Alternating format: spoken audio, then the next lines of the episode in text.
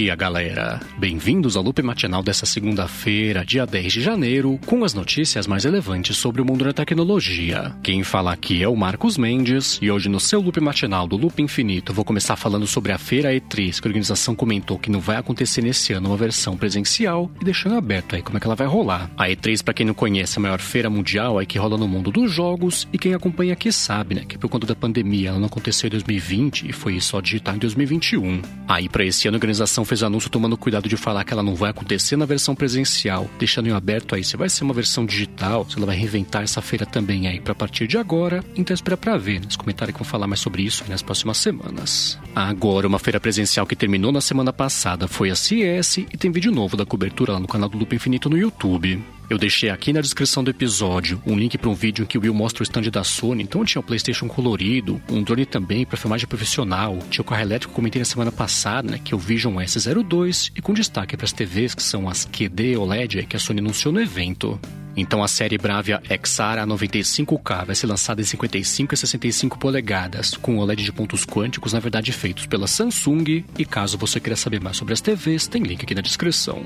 Agora, já que eu citei a Samsung, deixa eu comentar aqui pintou a previsão já do que ele espera anunciar para os investidores aí daqui a algumas semanas no relatório fiscal do quarto trimestre do ano passado. Então o pessoal está comentando que ela deve reportar um faturamento de 63 bilhões de dólares, aumento de 24% aí na comparação ano sobre ano, e lucro de 11,4 bilhões, aumento também de mais de 50%. Esses aumentos, que ainda que possam não ser exatamente esses números, vão ser resultado aí da retomada, na verdade, da Samsung da operação de venda de chips aí para o resto do mercado, e agora esperar né, umas duas semanas aí até anúncio oficial feito pela empresa. E enquanto isso, aqui no Brasil, o Ministério Público Federal falou por Twitter explicar por que a gente não consegue aqui reportar notícia falsa sobre a Covid-19 como acontece em outros países.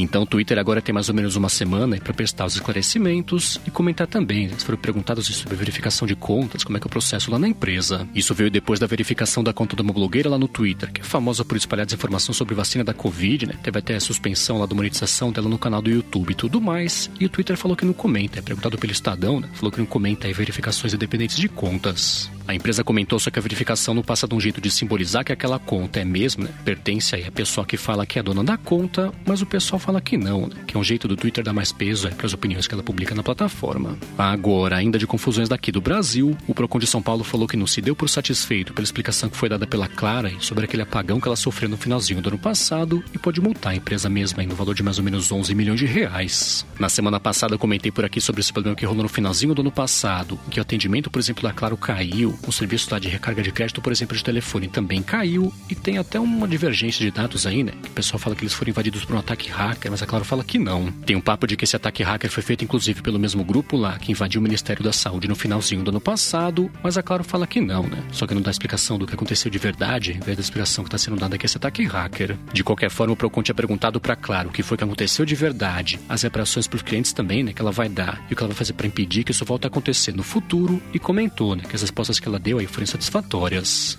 Por isso é provável que seja aplicada essa multa para Claro de mais ou menos 11 milhões de reais. E caso você queira saber mais sobre isso tudo, tem link aqui na descrição.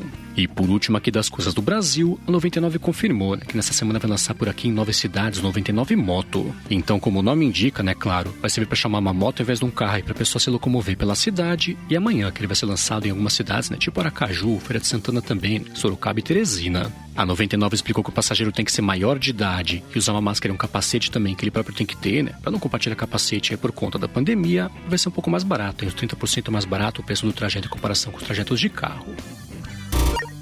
Bom, e agora do Brasil a gente vai lá para a França, onde o órgão que regulamenta lá a parte da privacidade, né, proteção de dados e tudo mais, multou o Google e o Facebook também por práticas escusas aí para fazer o pessoal se confundir e instalar os cookies lá na navegação, né, quando acessa os sites.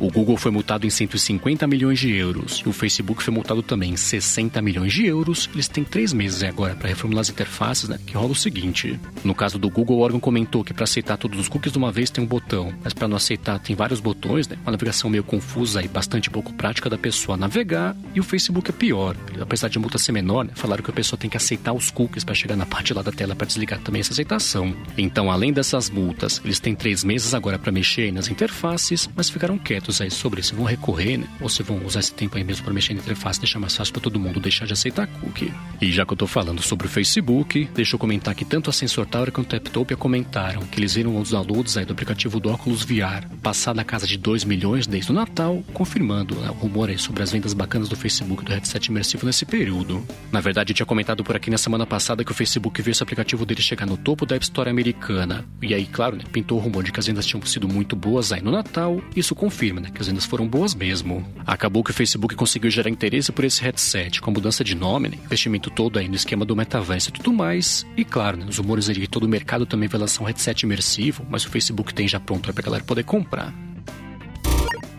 E enquanto isso, na Mozilla, a empresa pausou o recebimento de doações por criptomoedas depois de que ela anunciou aí que ia começar a receber doações assim no finalzinho do ano passado e causou uma polêmica bem grande né, uma rejeição enorme dessa ideia. É que no dia 31 de dezembro, a conta oficial do Mozilla no Twitter comentou que eles vão começar a aceitar coisas tipo Ethereum, Bitcoin, até Doge também, né, por meio da carteira lá, a plataforma BitPay. E isso, claro, né, causou uma rejeição aí do pessoal que não é muito fã da ideia das criptomoedas.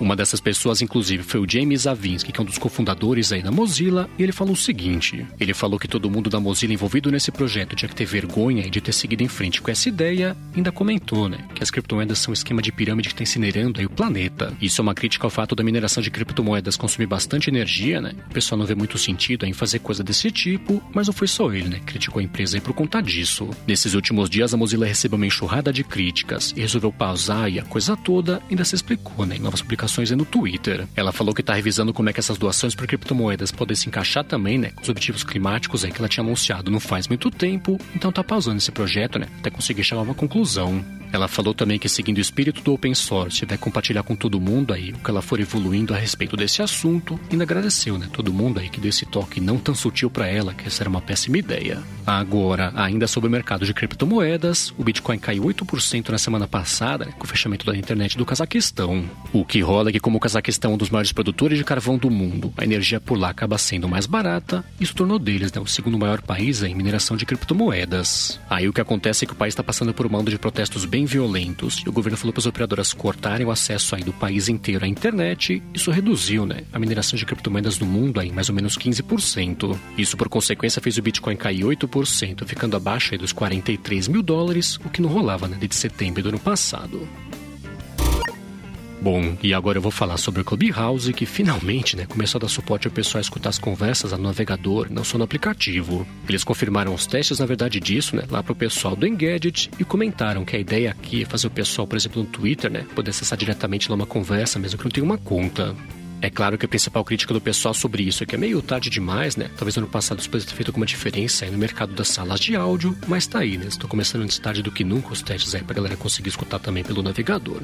Agora, ainda aqui sobre redes sociais e fechando também o episódio de hoje, foi a vez do Twitter de copiar uma coisa lá do TikTok, que são as respostas lá com vídeos. Dia desses eu comentei por aqui que o Instagram tava copiando isso nos Reels, deixando lá a pessoa responder com um vídeo, o comentário recebido, e é tipo isso, né, que vai chegar lá no Twitter também. Então no Twitter tá pintando uma coisa chamada citar um tweet com uma reação, e a pessoa pode ou escolher uma foto ou vídeo lá que tem na galeria do aparelho, ou fazer uma foto ou um vídeo, né, parecer colado lá no tweet que ela tá citando. Aí, perguntado sobre isso pelo pessoal do The Verge, o Twitter comentou que isso é só um teste, né, que vai começar a pintar para algumas pessoas aí no aplicativo deles pro iOS, eles vão ver, né, se lança oficialmente isso aí também, depois, claro, expandir também pro aplicativo de Android.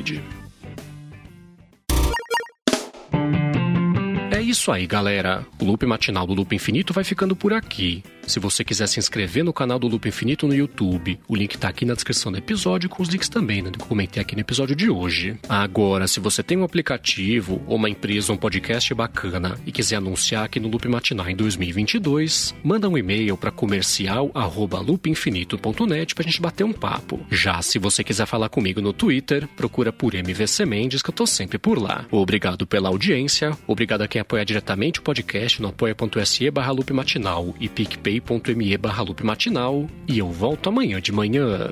Falou!